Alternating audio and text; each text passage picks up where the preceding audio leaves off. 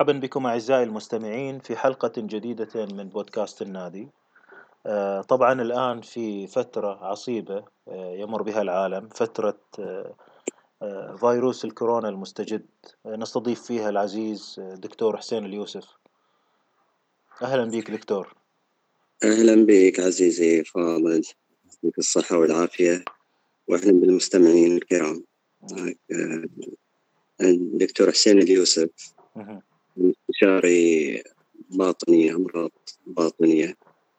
تخرجت في 2001 بشهادة البكالوريوس في الطب والجراحة بعد ذلك التحقت بزمالة الطب الباطني السعودي. تخرجت منها في 2007 ومن ذلك الوقت للآن أشتغل استشاري باطني في مستشفى الدمام المركزي. شكرا لك دكتور لقبول الاستضافة. دكتور الآن في الوقت اللي آه، الناس كلها تتكلم عن الكورونا والموضوع الموجود على وسائل آه، التواصل الاجتماعي وفي الأخبار وفي كل مكان يمكن يجب أن إحنا نعرف المعلومة من المختصين ومن الناس الخبراء في الموضوع أكثر من أن إحنا ناخذها ونستمع إلى النصائح اللي يمكن تضرنا أكثر مما تنفعنا وإحنا ضد. الهلع وضد إثارة الذعر لكن ودنا يعني نحمي أنفسنا ونعرف الأشياء بشكل صحيح. يعني يمكن أفضل شيء نبدأ بمقدمة عن علم الأوبئة والفيروسات إذا ممكن تنورنا. نعم هو طبعا علم الأوبئة إحنا عشان نختصر للناس بطريقة سهلة وسلسة. وعلم الأوبئة يهتم يعني بدراسة الأمراض اللي حول تصير في مجتمع معين. يعني هو يتبنى ويدرس الحالات طبيعة الحالة يعني وأنماط المرض معين تحصل في مجموعة من السكان. ويقوم يحللها يحلل العوامل ليش ظهر هذا المرض ليش الأسباب اللي ظهرت هل هو بسبب الفرد المعين هو الفرد السبب أو الوسط اللي يعيش فيه. ويقوم بتحليل هذه العوامل هذه ويشوف تواتر المرض وطريقة انتشاره وبالتالي يدرس هذه الحالات ويحاول مثلا يشوف طرق الوقايه منها. نعم. آه وهذه له تعريفات كثيرة لعلم الأوبئة ومن ضمنها هي هذه دراسة الوسط والعوامل الفردية مؤثره على نحو يعني على النحو ما في الصحة العامة في المجتمع نفسه. نعم ممتاز. و...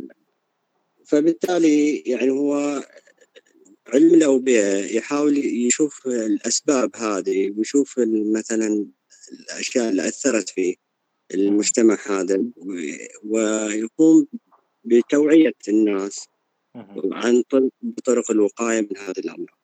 نعم. ومن ضمن الأوبئة طبعا إحنا نتكلم هنا عن آه، الأوبئة والفيروسات هي ضمن هذا العلم. نعم.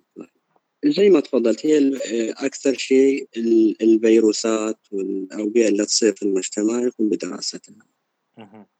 طبعا هو أول عالم قام بدراسة هذه العوامل أو اعتمد على الملاحظة والمقارنة هو معروف العالم أو الطبيب اليوناني ابوقراط شاف نقول لاحظ العوامل اللي بين الأمراض وبين آه، الأسباب هذه. أها نعم.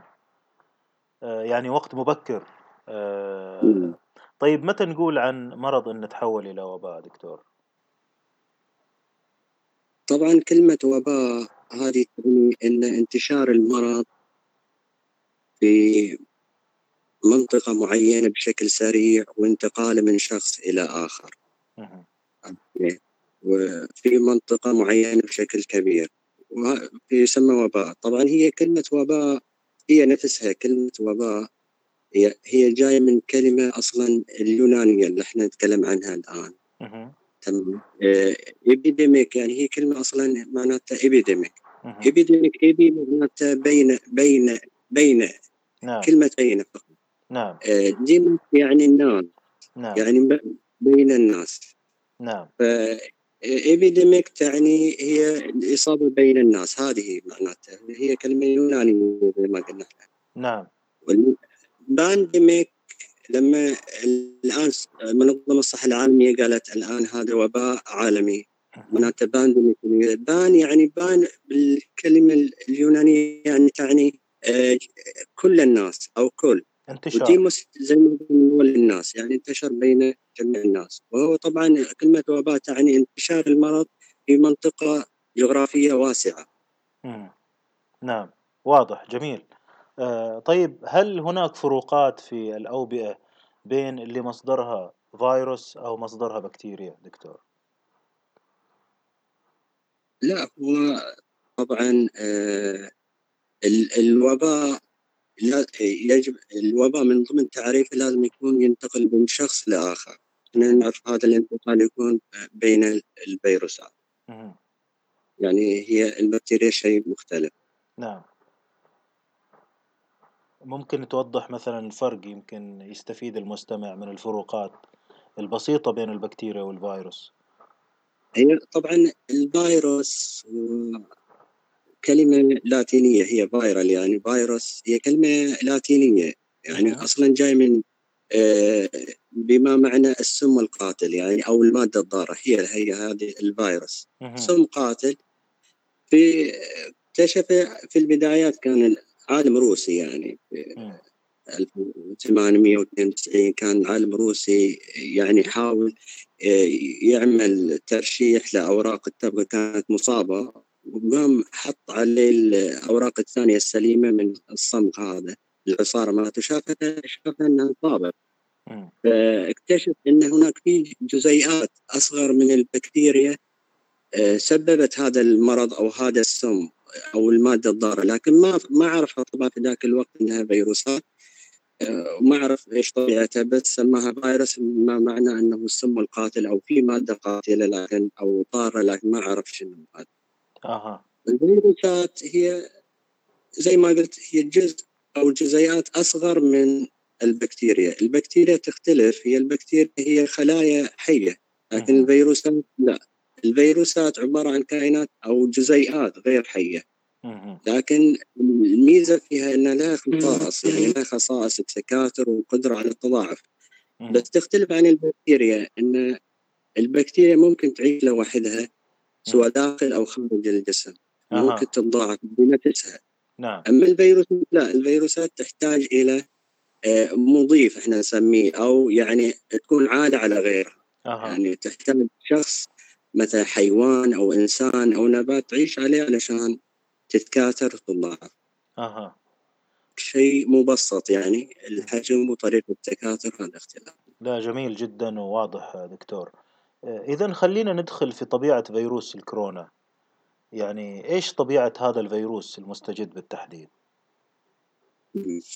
طبعا فيروس الكورونا هو ليس يعني جديد. طبعا الفيروسات علشان آه، أكمل لك عزيزي فاضل هو الفيروسات آه، من بدايتها زي ما قلنا بشكل آه، أول ما اكتشف العالم الروسي وأنها جزيئات بدأت تطلع تصنيفاتها. بعدين لحد مثلا في الأواخر 1971 بدأت تطلع تصنيفات جديدة. هي تعتمد على الحامض النووي الموجود في الجزيئات هذه في اللي هي نسميها الفيروسات. في بعضهم صنفوهم حمض يكون الحمض النووي فيهم دي ان اي يرجع إلى دي ان اي وبعضهم ار ان اي عشان كذا صنفهم للتسهيل إن بعضهم آر إن اي وبعضهم دي إن اي من ضمن الفيروسات DNA مثلا معروفة عندنا إحنا الأمراض مثلا الجدري الهربس هذا لا حمض النووي يحتوي على DNA نعم. ال RNA مشهورة عندنا الآن مثلا من ضمنها ال corona virus الأشياء هذه مالت تبع الإنفلونزا أو التهاب الكبد C كل هذه تحتوي على حمض منوي آر إن اي الآر إن اي هذا هو من ضمن العائلة الموجودة هي كورونا. نعم. هي عائلة من ضمن الفيروسات اسمها كورونا. من ضمنها اللي هي ال common cold أو نزله البرد والفيروس أو الإنفلونزا. هي من ضمن عائلة الكورونا. الكورونا طبعا مو جديد. العائلة هذه مالت سبق حدث يعني من قبل. آه اللي هو فيروس السارس اللي في 2008 نعم. ومتلازمة الشرق الأوسط الميرس في 2012 كلهم هذه من ضمن العائلة. المستجد هذا كان يسمى أصلا في البداية طلع في 2019 في نهاية 2019 كان يسمى سارس كو 2 يعني هو زي السارس لكن مستجد جديد بشكل مختلف. ففي البداية كان حتى اسمه سارس كو 2 بعد ذلك تم تعريفه باسم كوفيد 19 كوفيد 19 يعني CO هم اختصار CO حق الكورونا وال VI حق الفيروس وال D حق disease يعني corona virus disease نعم. يعني مرض كورونا آه، آه، الجديد نعم. 19 نعم. فهو ليس بجديد يعني قصد العائلة هي موجودة وهذا عبارة عن مستحدث من نفس العائلة. هذه جميل واضح جدا. لكن دكتور يمكن الآن من المناسب وأنت تطرقت إلى هذا الشيء تبيان الفروقات في العائلة هذه. يعني إيش الفرق بين الكورونا هذا وبين الرشح والزكام والإنفلونزا؟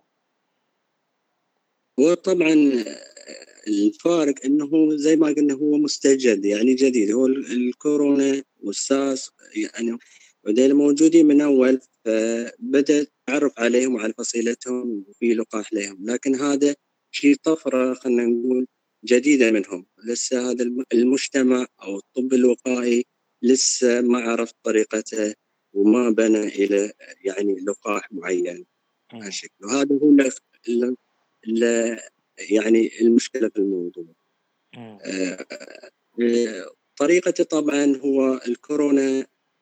يعني المشكلة فيه إذا راح نتكلم عنه أنه ينتشر بشكل سريع كون إن فترة الحضانة مالته من آه، يعني توصل إلى أسبوعين فما ما يكتشف أو ما يعرف إلا لما يكون اوريدي يعني نشر المرض إلى أشخاص آخرين.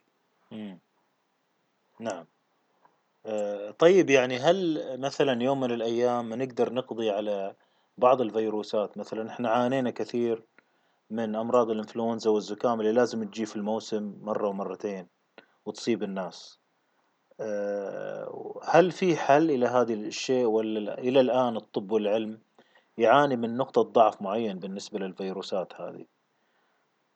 إي طبعا هو ما زال العلم لأن زي ما قلت لك هي الفيروسات هذه ممكن تغير في طريقتها أو يعني تركيبتها المعينة هذه.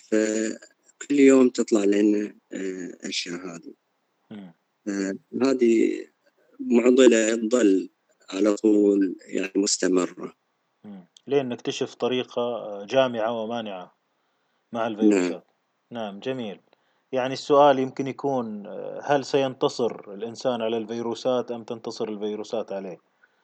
ويمكن الباب مفتوح نشوف. وطبعا أنا أعتقد أن البشريه راح تنتصر طبعا. لأن جتنا أحداث قبل أكبر من هذه. يعني إذا كنا في مجال نتطرق أصلا أكيد. السارس مثلا آه خلينا نكون يعني رقم بالأرقام كان نسبة الوفيات فيه طبعا يصل إلى 9% والميرس كان 3400 كانت أكبر من هذا الفيروس يعني. الكورونا. الفيروس يعني خلينا نقول نسبة الوفيات فيه تصل إلى 3% وهو أضعف من آه، الفيروسات الثانية. وأعتقد أنه راح تتمكن آه، البشرية من القضاء عليه يعني. نعم. طيب ليش ما نتوقف شوية دكتور عند النقطة اللي انتبهنا فيها إلى خطر الفيروس الجديد هذا؟ يعني متى بدأنا ننتبه أن الموضوع هذا بدأ يصير غير طبيعي ولازم كل الدول تنتبه وزارات الصحة؟ وطبعا يعني خلينا نقول إن كثير من الدول انتبهت لهذا الشيء. يعني بعض الدول للأسف يعني يمكن أخذتها بتقديرات ما قدرت الموضوع وبعضهم يمكن لهم نواحي اقتصادية وأسباب أخرى يعني. آه لكن يعني الآن أنا ألاحظ يعني أنهم عندنا آه وزارة الصحة يعني انتبهت للموضوع وقاعدة يعني مثلا سكرت عملت الحجر الصحي وأغلقت كثير من المنافذ اللي يدخل فيها هذا الشيء. اللي ممكن يسيطر عليه نعم هو الطريقة الأساسية يعني يسيطر على هذا المرض هو العزل وتقليل التجمعات والاختلاطات يعني. وأهم الأسباب يعني خلينا نقول السيطرة على هذا الفيروس. طبعا آه، آه، يعني حركة وزارة الصحة السعودية وأتوقع الوزارات آه، الأخرى اللي انتبهت للموضوع أخذت الموضوع على أشد طريقة من الحذر والاحتراز والتوعية والوقاية ونشرها. سوت مجهود كبير وإحنا جالسين نشوفه. تظل مشكلة الناس كيف تتصرف مع الموضوع هذا بالجدية؟ يعني الناس مثلا لما منعت المدارس آه، وبعض الدول مثلا مثل الكويت وغيرها منعت مثلا حتى حضور آه، العمل والوظائف. يعني في ناس مش مستوعبة الموضوع اعتبرت الموضوع رمضان مبكر ولا إجازة؟ وتشوف الجماعة بدل ما تجلس في البيت وتتفادى التواصل وتحافظ على العزل تشوفها تلعب مباريات آه، ويدفوا بعض ويلمسوا بعض و... أو مثلا تجمعات وما أدري party time ولا إيش. يعني الجماعة مش مستوعبة خطورة الموضوع. وإحنا إلى حد الآن مستوعبين وحاصرين الحالات. آه، عكس بعض الدول الاخرى اللي استهانت مثل ما تفضلت دكتور. وانتشر فيها بشكل كبير حتى يعني حالة كوريا الجنوبية اللي احتوت 30 حالة والحالة الواحد وثلاثين اللي أدت إلى انتشار المرض إلى ألف حالة آه، لأن الشخص هذا ما كان مبين عليه آثار آه، كورونا الجديد هذا. صحيح.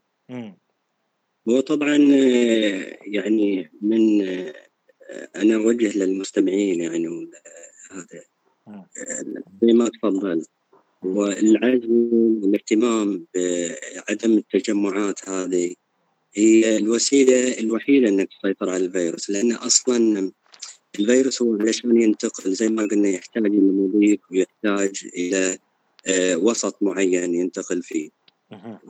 وهذا الفيروس يعني الحمد لله أنه أصلا ينتقل عن طريق الرذاذ فإذا قللت أنت أصلا الاختلاط مع الآخرين آه، والتجمعات هذه والتجمهر بالتالي ما يكون عنده طريقة معينة للانتقال نفس الشيء ليش الوزارة مثلا والحكومة منعت المدارس وأغلقت كثير من المنافذ؟ لأنه غير الاختلاط ممكن ينتقل عن طريق وجوده في أسطح معينة وعلى مثلا طاولات للمدارس وكذا. فممكن حتى يبقى ساعات. بل أيام أحيانا على أن ما يكون ما زال موجود. فمنع هذه الأشياء تساعد كثير جدا. وهي الأساس يعني في من انتشار الفيروس نفسه. بالإضافة إلى الطرق الأخرى اللي ما نستهين فيها يعني النظافة وغسل اليدين والابتعاد يعني عن السفر الاماكن الموضوعه حاليا يعني. هي هذه في حد ذاتها راح تساعد في القضاء على الفيروس نعم يعني هو الواحد يمكن يتعلم درس كبير من هذا المرض على جميع النواحي. يعني الموضوع ليس فقط على الصحة الشخصية الموضوع هذا صحيح. راح يأثر على البنية التحتية على تعامل الناس مع بعض على الأعمال على آه، توفير الأشياء آه، على الشغل عن بعد. يمكن هذه فكرة ما فكرنا فيها بجدية في المنطقة مثلا أن الواحد يعمل عن بعد أو يكون يعني محل مسؤولية أنه يؤدي شغله آه، من بيته مثلا. ومحاولة فهم الأشياء كيف أن إحنا نواصل أعمالنا ونواصل حياتنا في ظروف صعبة قد تستمر إلى أيام أو أشهر آه، وأن الأمور لازم تستمر بشكل غير مقلق وغير مجلب للذعر أو الأخطار يعني الأكبر من المتوقع. يمكن هذه فرصة وهذا قاعد يصير والحكومة تدعم هذا الشيء والناس والأعمال والوعي هو في الضرورة وهو ثقافة في النهاية.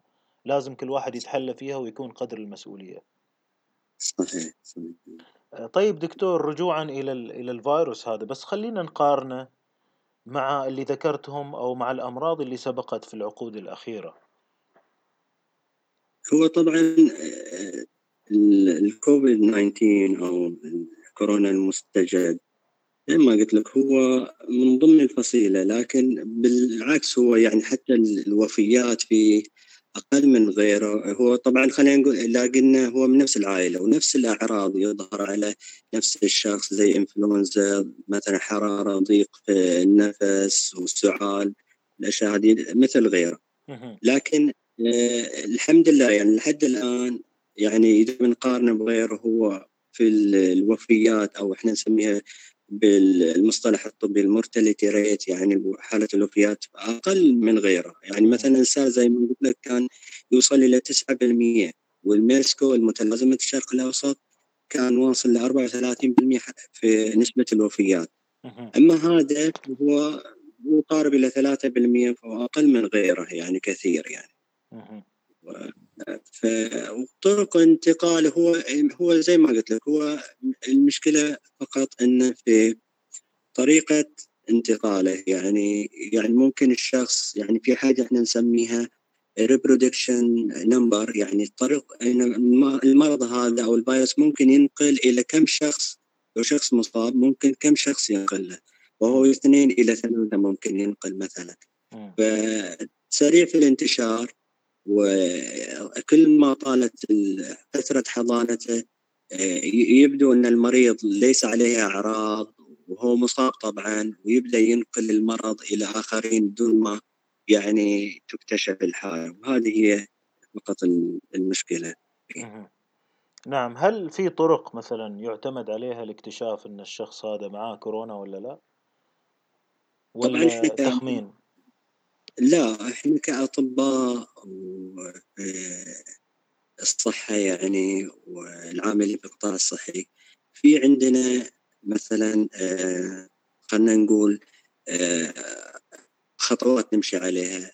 في بعض الأشخاص اللي جيت من المناطق الموبوءه آه، أو وعنده أعراض الإنفلونزا أو احتك مع شخص مصاب هذا لازم تاخذ له مثلا آه، مسحة إحنا نسميها آه، من الأنف ويتم عزل إذا كان في احتماليه يتم عزله منزليا أو إذا كان مثلا عليه أعراض ممكن تعزله في المستشفى.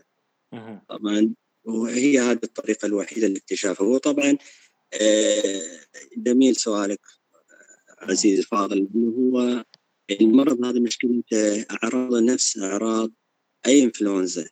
لازم يكون الطبيب أو يعني الممارس الصحي عنده آه، شك قوي ويعني يكون واعي ومدرك لهذا الشيء. طبعا بعض الدول آه، ما تعرف في بداية الأمر أخذوا الأمور على إن هذه إنفلونزا عادية وهذا اللي صار لهم بدأ ينتشر المرض. يعني الممارس الصحي لما يكون عنده إدراك خلينا نقول هاي سسبشن يعني شك في الموضوع بشكل جدي وياخذ الأمور على محمل الجد. ممكن انه آه، يعني يتغافل عن هذا الشيء ويبدأ المرض أو الفيروس هذا ينتشر لغيره. فهي تعتمد على عدة نقاط إحنا نشوفها بالإضافة إلى إن آه، يعني آه، تلاحظ أنت المريض مثلا جاي من زي ما قلت لك منطقة موبوءه فهي يعني هذه الأشياء اللي ننظر لها يعني ما في شيء مهم يعني. طيب بالنسبة لك نسبة انتشاره مقارنة بال flu أو مقارنة بالأمراض الأخرى هل ي... وين يعتبر مكانه يعني؟ مستوى الخطر بالنسبة للانتشار من شخص إلى أكثر. طبعا آه، خلينا نقول ال flu ينتقل يعني زي ما قلت في رقم إحنا نحسبه اللي هو reproduction number هذا. نعم. آه، لو يحسب انتقال الفيروس الشخص المصاب كم ممكن ينقل اللي حوله؟ فالفلو ممكن ينتقل إلى واحد ما يوصل لاثنين واحد إلى اثنين أقل من الاثنين. نعم. أما هو الكوفيد 19 ممكن ينتقل إلى من اثنين إلى اثنين ونص يعني شخص. ممكن. نعم. فهو أكثر من أكثر من الفلو طبعا. ويمكن من الأشياء اللي تواجهنا مع مثل هذا الفيروس إن إحنا لو تهاوننا في التعامل معه والاحتراز منه راح نواجه مشاكل في توفير آه، مثلا آه، الفاسيلتي أو الإمكانية الصحية أو المستشفيات أو الأسرة أو الأجهزة اللي تقدر آه، تحمي الناس مثلا من الوفاة. آه، إي أو أو مثلا يتحملوا المرض هذا وقت احتضانه مثلا. لأن إذا ازداد العدد كيف إحنا ندير الموضوع صحيا؟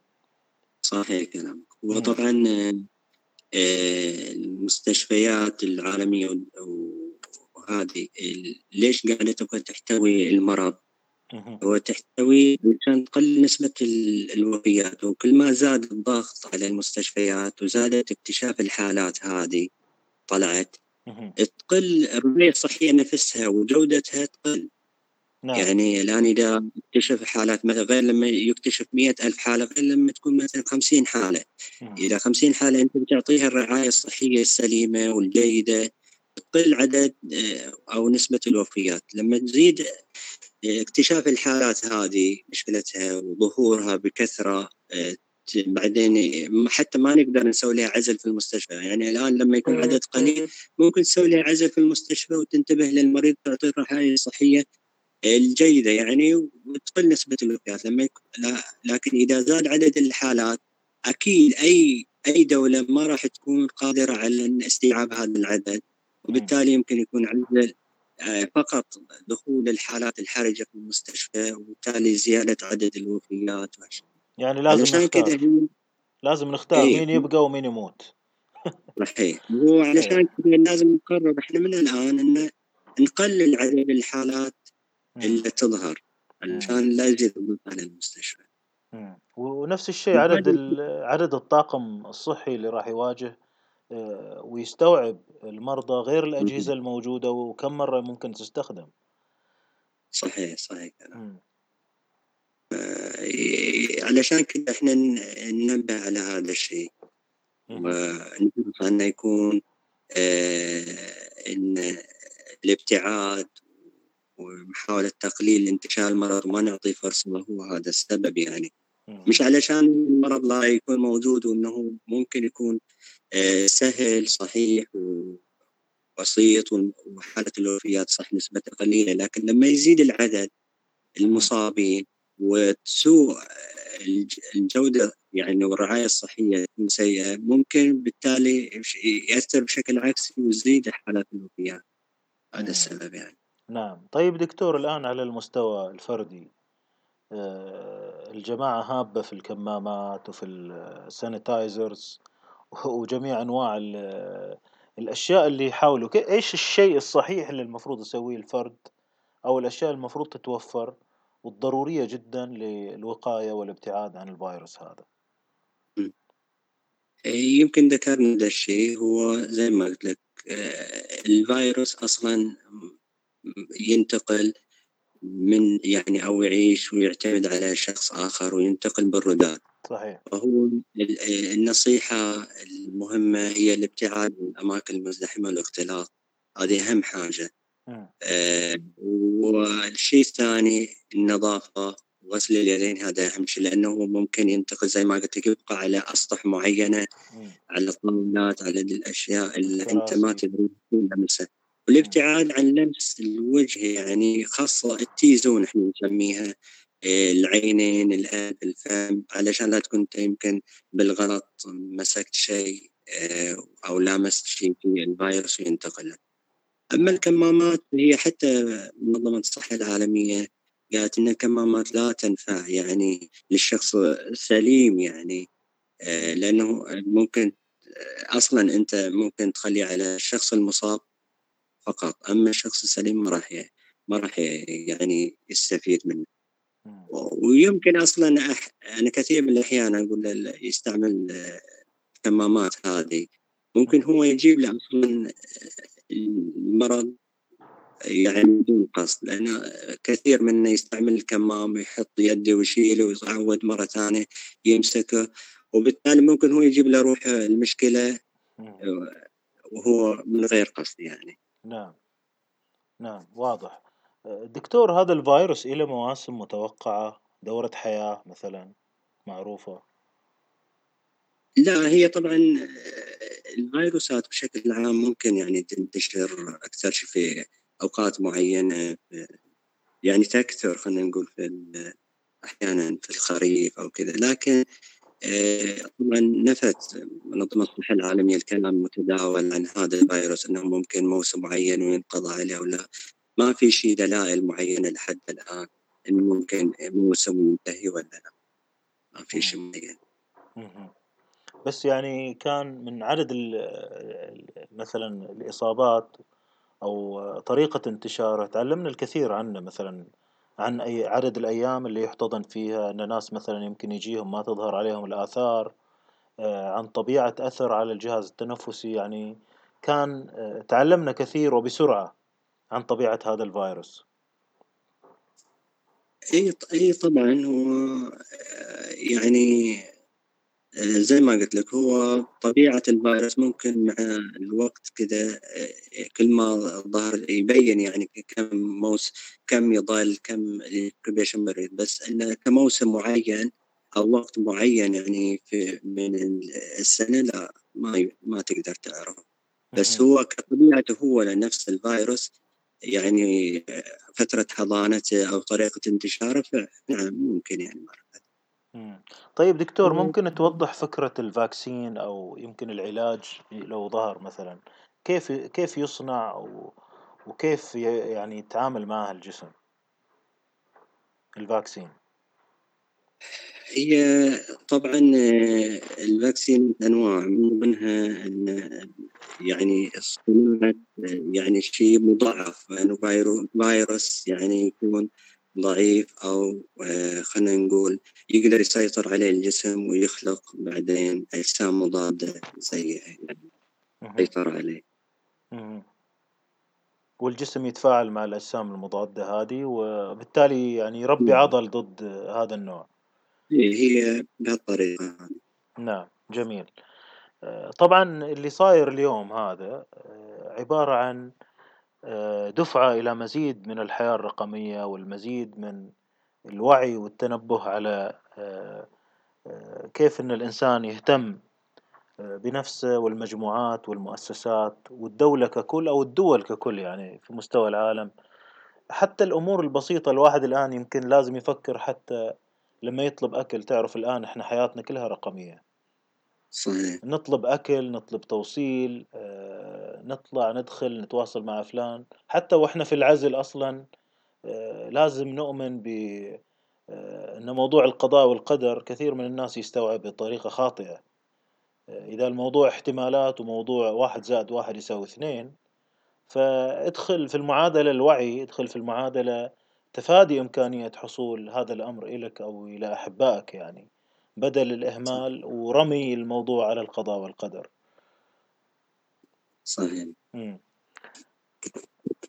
و... هي طبعا يعني الفيروس هذا والوقت هذا زي ما قلت تعلم بنتعلم منه كثير يعني. يعني في مواجهة الأمور. الكوارث هذه اللي تصير والأزمات تخلي نفس الدولة والأشخاص يكونوا مدركين لأشياء كثيرة. أنا كثير أتكلم عن أحيانا الأزمة هذه والفيروس هذا راح يعلم ناس مثلا طريقة الاهتمام والنظافة وطريقة مثلا خلينا نقول أخذ الأمور بجدية يعني كثير من الأشخاص كانوا ما يأخذوا الأمور هذه. على سبيل المثال أبسط الأمور النظافة كثير نشوف حتى أطفالنا الآن بدأوا ينتبهوا إلى أسلوب وطريقة النظافة والاهتمام يعني ممكن تعدي الأزمة هذه على بخير يعني وناخذ منها زي ما قلت الدرس المهم إن شاء الله. إن شاء الله نعم. طبعا هذا يذكرنا برواية سراماغو العمى اللي تحولت إلى فيلم ويمكن الناس اللي جالسة في البيت تستفيد من وقتها الآن في أشياء مفيدة لها تقرأ وتتعلم وتطور من أنفسها. وتنجز بدل ما تكون دعوة للكسل ودعوة للجلوس. آه، وفي نفس الوقت إحنا لازم نعتمد آه، زي ما نصح الدكتور إلى الرجوع إلى المصدر الصحيح إلى وزارات الصحة وإلى المعلومة من آه، الأماكن الصحيحة. وليس ما ينتشر بين الناس في الوسائل التواصل الاجتماعية والرسائل والفيديوهات والنكت والميمات. لأن هذا خطير جدًا، لازم ناخذ المعلومة من مصدرها ونستمع إلى التوجيهات الرسمية ومن مصادرها الصحيحة. صحيح. دكتور إيش نهدي للمستمعين؟ إحنا استمتعنا جدًا معاك في هذا اللقاء، إذا ودك تهدي للمستمعين مقطوعة موسيقية يمكن تعدل المزاج في نهاية هذه الحلقة. إن شاء الله. طبعًا أشكرك عزيزي الفاضل على هذه هذا اللقاء. يعني صراحة استمتعت معك كثير. وأتمنى يعني المستمعين يستفيدوا من هذا اللقاء يعني. وكثير يعني آه، زي ما قلت آه، كثير من الأشياء والواتسابات خلينا نقول في السوشيال ميديا ظهرت. أنا احاول زي ما أكرر الكلام ونقول نحاول الواحد ينتبه وياخذ الأشياء من من مصدرها زي ما قلت. من طبعا الآن واجد موجود يعني وسائل اجتماعية وواتسابات وكلام وكذا. مو وفي نفس الوقت موجود الوسائل خلينا نقول الرسمية ومصدرها يعني. نعم. أتمنى للجميع السلامة إن شاء الله. وأهدي لهم المقطوعه الموسيقيه في الحجاز لرفيق حسان. وان شاء الله يستمتعوا فيها. شكرا دكتور على وقتك وعلى آه، إنارتك لنا لهذا الموضوع وإن شاء الله نستضيفك في أوقات أخرى أجمل وأفضل. وهذه الأزمة إن شاء الله يعني تمضي على خير بسرعة. وشكرا لكم أعزائي المستمعين وشكرا لك دكتور. شكرا حبيبي. شكرا.